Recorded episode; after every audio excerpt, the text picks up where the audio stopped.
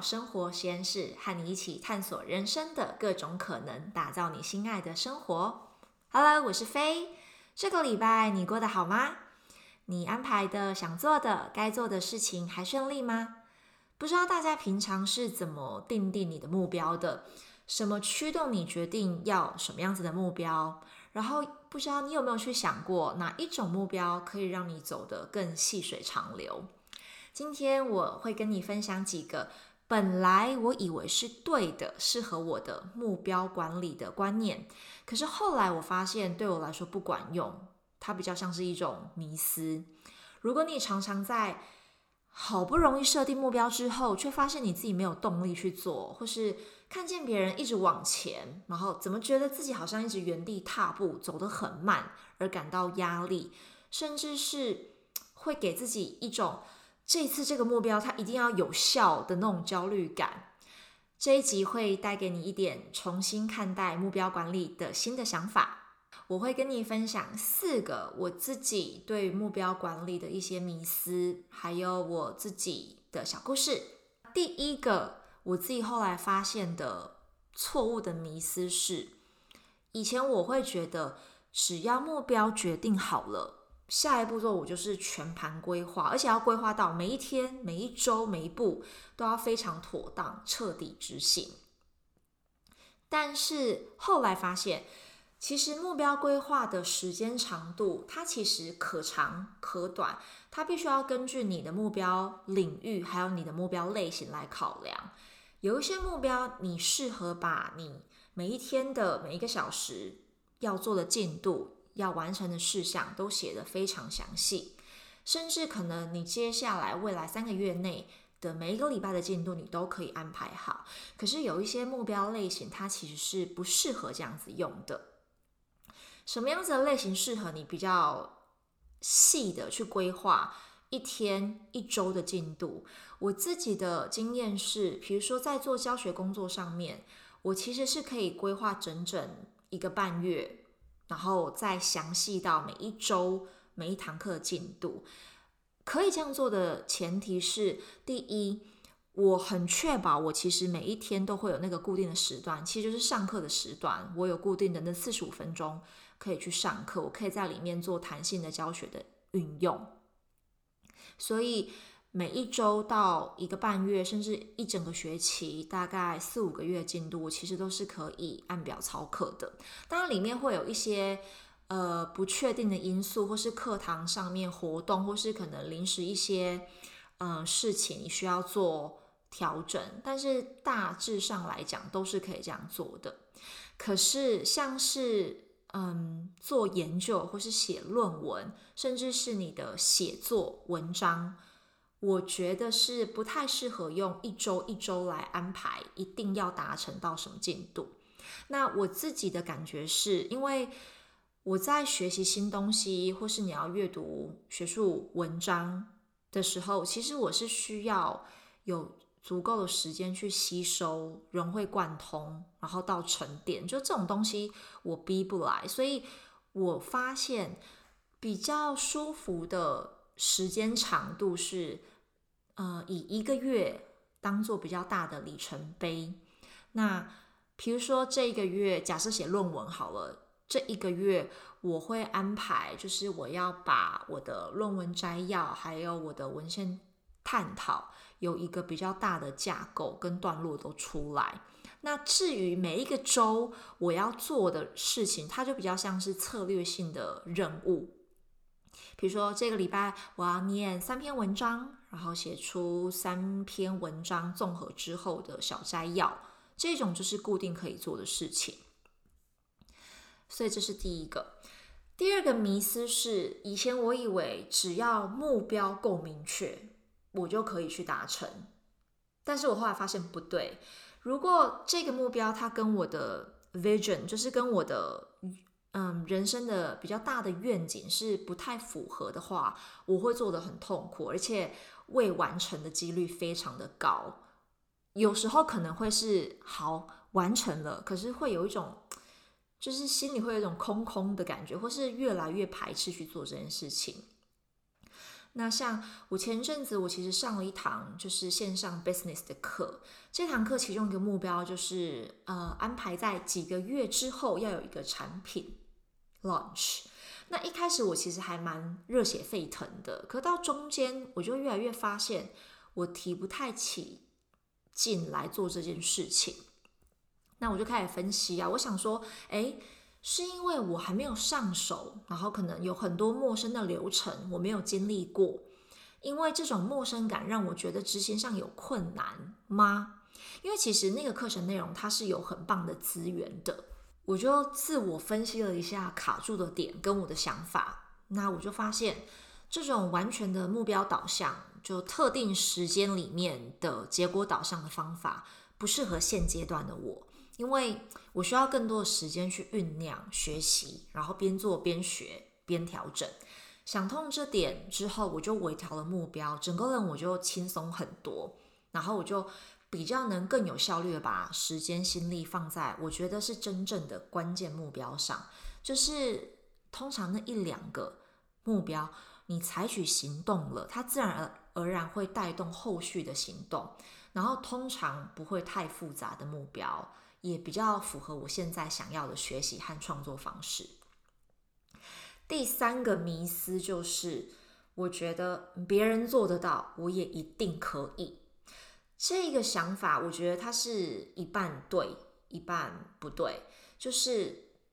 通常当别人做得到，我觉得就表示说这一条路，这一个 pattern，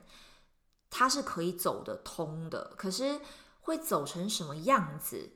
我觉得还是因人而异，所以别人使用过的方法代表对他可行。我自己呢，还是要去找出其中呃我认同的、符合我价值观的，然后适合我的生活形态、我的作息的这些元素，然后把它转化成适合我自己的方式。比如说，嗯，以前在准备教师真试之前，很多。前辈很多学长姐他们会分享说，呃，因为那个时候就是考教师真试，它会有两关，通常第一关会是笔试，那你笔试要过了，或是你符合前百分之多少的呃人，你才能进到第二关，就是去正式的，就是去做你的教学演示，就做你的 demo。那在准备 demo 的这一块呢，蛮多我听到的经验分享是。你要把所有就是三个年级嘛，然后所有的上下学期总共六册的每一堂课，你都要先把教案写下来，而且每一堂课你都一定要实际的教过。那对那个时候的我来说，因为我准备时间其实有限，然后我的精力有限，就我书都读不完了，然后我就觉得我哪有时间先去准备那个 demo，所以我那个时候就觉得我没有办法。一堂一堂课，每个单元都先写好教案，而且我就会觉得有点就很没有真实感。所以后来我自己的做法，我就把它调整成，就是每一堂课每个单元，我就先写下我自己的想法，然后我的就是课程的 summary 摘要就好。所以其实有时候别人走过的路，代表那个方向可以走，然后有路，但是其实不要太大的执着跟。紧张，觉得一定要完全照别人的方式才是可以成功的方式，因为就是人也不一样嘛。那第四个迷思就是，目标一旦设定了，就一定要把它完成，一定要走到终点，不然就是半途而废。我后来想通一件事，就是其实半途而废，就是这个放弃的感觉跟。放下一个目标其实不一样的，表面上看起来行为一样嘛，你就是你定了一个目标，可是你没有完成。但其实你怎么看待没有完成这个目标，这样子的解读，其实会对你自己的身份认同有着很无形，但是我觉得会有蛮深的影响。你在执行目标的过程中，就是你可以常常去察觉你对于现在在做这件事情的感受。跟你的想法，那你一定会遇到挑战或是不顺的地方。那个时候，你的反应、想法是什么？就是如果你尝试了，然后你觉得这个目标它应该要微调，或是它应该要被放下，或是它需要被暂停，你知道你是因为什么样子的原因而去决定你暂时，或是你就是不要这个目标了，其实会影响到你未来，就是对于自己设定目标，甚至是执行目标，然后能能不能达成目标，会影响到你的你的决心，然后还有你对自己的。自信。那还有一个是，当你在决定，诶，我想要这个目标的时候，你是想要这个目标，还是你觉得我应该要做这个目标？举例来说，以前呢，我在就是进修的过程中，因为呃参加了一个课外的一个 side project，然后那个时候就是有机会去学做一些三 D 动画。然后开始就是因为还蛮多人都会，嗯，写程式就很基本的，像是 JavaScript 这样子。那我那个时候就觉得这一块，我觉得我非常不足，就是别人在讲什么，或是他们可以直接去操作，可是我可能就很受限，所以我就自告奋勇组了一个 JavaScript 的学习小组。然后那时候就是几个研究所的同学们呐，我们就每个礼拜就是 weekly 讨论。然后还有排进度啊，上线上的学习资源等等的。可是我后来真的就是承认跟正视这件事情，就是 programming 这件事情真的超出我的理解范围之内。我可能好不容易很辛苦的把那个逻辑呀、程式码记起来，而且还写在本子上，但是我就是整个不 enjoy 这个过程。然后，可是。另外一些，我觉得是因为我想要而定定的目标，我就觉得我还蛮蛮享受，而且是有火花的那种。比如说某一年冬天，那个时候挤花蛋糕非常流行，然后圣诞节前我还去报名了挤花蛋糕的课，然后嗯，今年上半年我还去学了花艺课，然后还有一些比如说线上事业的 business 的课等等的，就是我觉得这些都。很有趣。那我觉得，当你保持着一种这次我选的这个目标，它一定要奏效，其实有时候会有反效果，因为你会有一种这个目标是我目前想得出来的一个，就是最合理，然后应该是有发展性的目标跟解决方法了。如果连这条路它都不 work 的话，那我不就完蛋了？就有点像是呃。人生某一个阶段，你可能会觉得我很希望跟我的就是另一半相遇，所以有时候在跟当下这个对象交往的过程中，你会有一点不太敢去正视一些你觉得好像有一点不对劲、不那么 match 的地方。那我觉得目标管理就是有点类似跟谈感情一样，其实磨合。跟将就是完全不一样的事情，然后我们要有能力去分辨这两者的不同。广告时间之后，我会回来跟你分享我自己是怎么学习判断我设定一个目标是因为我觉得我应该，还是我真的想要。Let's take a break，休息一下，听我分享美好生活实验室的 updates。第一个是时间饱和健检活动开放预约喽。它是一个三十分钟跟非一对一的线上免费讨论，会先透过有你记录你的时间，让你看见你的时间花费、你的生活安排。我会跟你一起探索你可以微调的方式和方向，让你跟你喜欢的生活有更多的连结和交集。如果你对生活有目标、有愿景，积极想往前，想要有更精致、有效率、放松规划你的生活和时间。欢迎你先点选节目的资讯栏，了解更多的活动详情。有兴趣的话，提早预约，名额有限哦。第二个是再度邀请你加入美好生活饱和名单，我会把美好生活实验室最新消息、我的最新创作，还有生活更新跟未来的课程资讯，都用 email 跟你分享。以上这些连接都在节目资讯栏。喜欢这个节目，记得订阅并追踪脸书美好生活实验室。Let's go back to the show。回到刚刚讨论，设定一个目标是因为我应该还是我想要？其实后续对自己在执行的过程中影响都不太一样。那我的经验告诉我，如果我是用那种我应该就是要选这个目标才合理、才会有效的话，我通常最后就会变成好像是从现有我眼前看得到的这些选项里面挑出一个我可以试试看的东西当我的目标。那我可能很快上手，或是我也会有机会打破学习的撞墙期，然后有新的突破。可是到最后，我其实还是会发现这个东西它不适合我，这个目标它不是符合我的人生 vision 的。那这个时候，我觉得其实是可以勇敢的放下，而且勇敢的跟自己说，现在台面上这些选项真的都不是我要的。那我觉得这就表示一定还有什么是等着我去发现，或者就等着我来创造。那我觉得我想要跟你分享是，我们可以练习这样子的勇气跟霸气，就是练习在一次一次自我去觉察的过程中，去发现自己喜欢什么，不喜欢什么，然后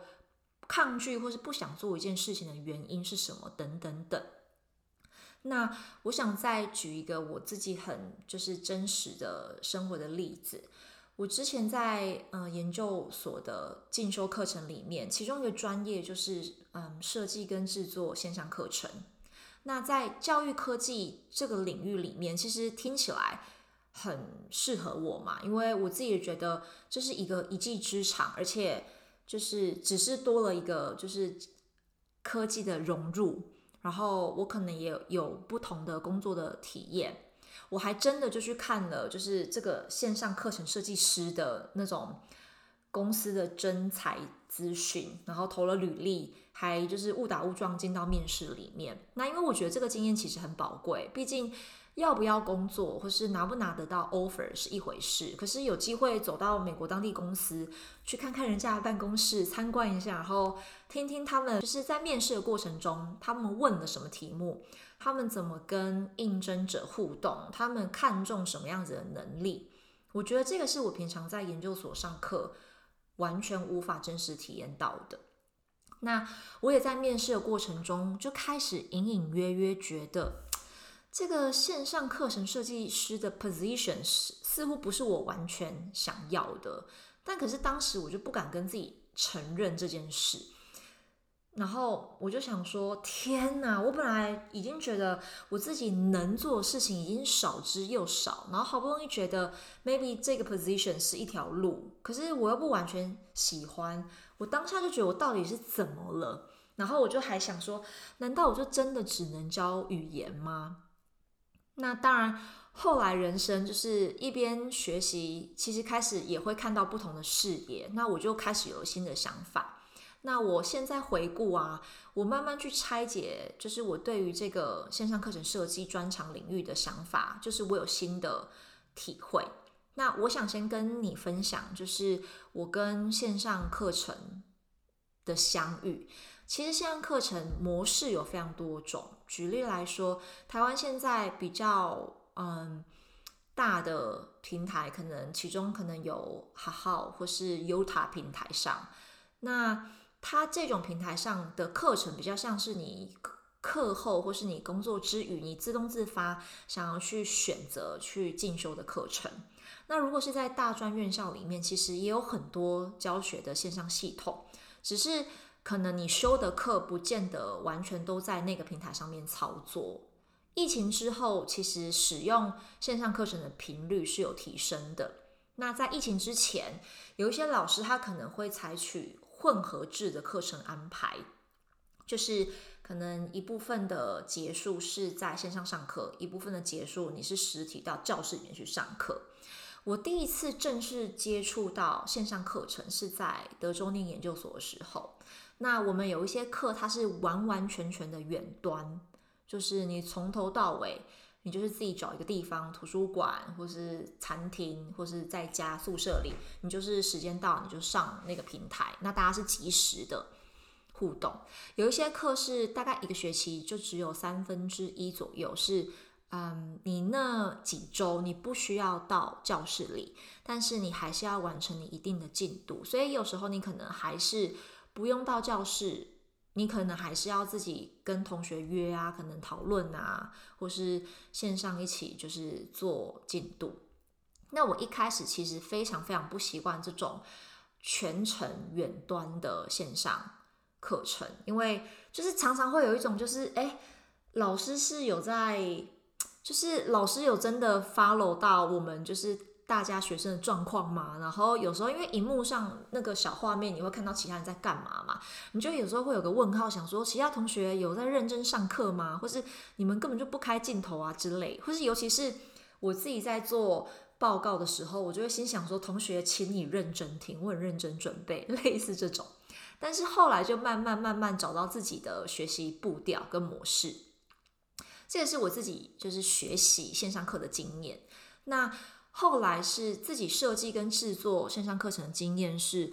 嗯，有机会跟业界合作的时候，我们就是这个小组设计了给呃一家公司员工内部受训的线上课程，然后就从包括内容的发想，跟他们要资料，然后去做专家访谈，然后到开始设计这个线上课的架构，还有要怎么样评量。这整个过程一 run 之后，我那个时候第一个反应是，不，这不是我喜欢的，因为我觉得我不喜欢那个工作的过程，是我要一直不停的在整合别人的资料，然后排版有一些就是比较弱的排版，然后我不喜欢一定要等人完成了某一个阶段，我才可以进入下一个阶段的工作流程，所以那个时候我自己觉得很武断，就是。这个东西不适合我，可是后来开始在跟不同单位还有不同的机构互动之后，就发现其实业界里面的线上课程跟学术单位里面的线上课程，还有呃现阶段其实市面上很多的创业家、斜杠创业者、自媒体经营者所制作出来的线上课程。这几种的性质、呈现方式，还有他们会提供你的辅助资源，跟他制作的过程，还有这堂课的规模，甚至到学生他们学习的模式都非常的不同。其实也是有那种可以一个人从头到尾完成制作、完成设计的线上课程，也可以有非常生活化。主题的线上课程，那这个就是我现阶段目前最感兴趣的，所以我就会蛮自动自发的去研究啊，去自我进修啊，去尝试。在这种情况下，制作我自己的线上课程就跟我的 vision 非常符合，而且是我想要去做的目标，我就觉得也走的比较长久。可这不表示过程中就不会遇到困难哦。只是如果你遇到，你会比较愿意去想解决方法，然后你也会对遇到这些挑战，你会比较心甘情愿。所以回到呃刚刚最一开始讨论的，设定一个目标，我们一定要完成它吗？我觉得其实想我的想法是不需要。而且当你决定你要更改目标或者删除一个目标的时候，其实你只要把自己的心态。理清好，你是放弃或放下，你心里的负担感就会减轻很多。然后你还可以把省下来的能量拿去做目标规划，然后具体的时间安排，就多棒的一件事。那还有一个很重要的嗯小提醒是，就是在设定目标之前啊，或是你已经在执行它的过程中，我觉得我们随时都要跟自己的心连接。就是你在做的过程，去察觉你自己的想法、你的感受、你的成就感来自于哪些事情，然后你挫折感是因为什么，都是一个很棒的认识自己的机会。而且你接下来未来也可以更有策略、有效率，而且比较温和的为自己安排适合你自己的执行目标的方法。那小结一下。今天的这集呢，跟大家讨论了四个有关目标管理的迷思。我从我自己过去的故事和经验分享几个原本我以为是这样子，但后来发现不适合我的观念。我调整之后的目标管理的观念有：第一，你的目标是要符合你的人生愿景；第二，执行目标后续做的规划，到底时间要安排多长，内容要安排多详细，其实要考虑你这个目标的类型。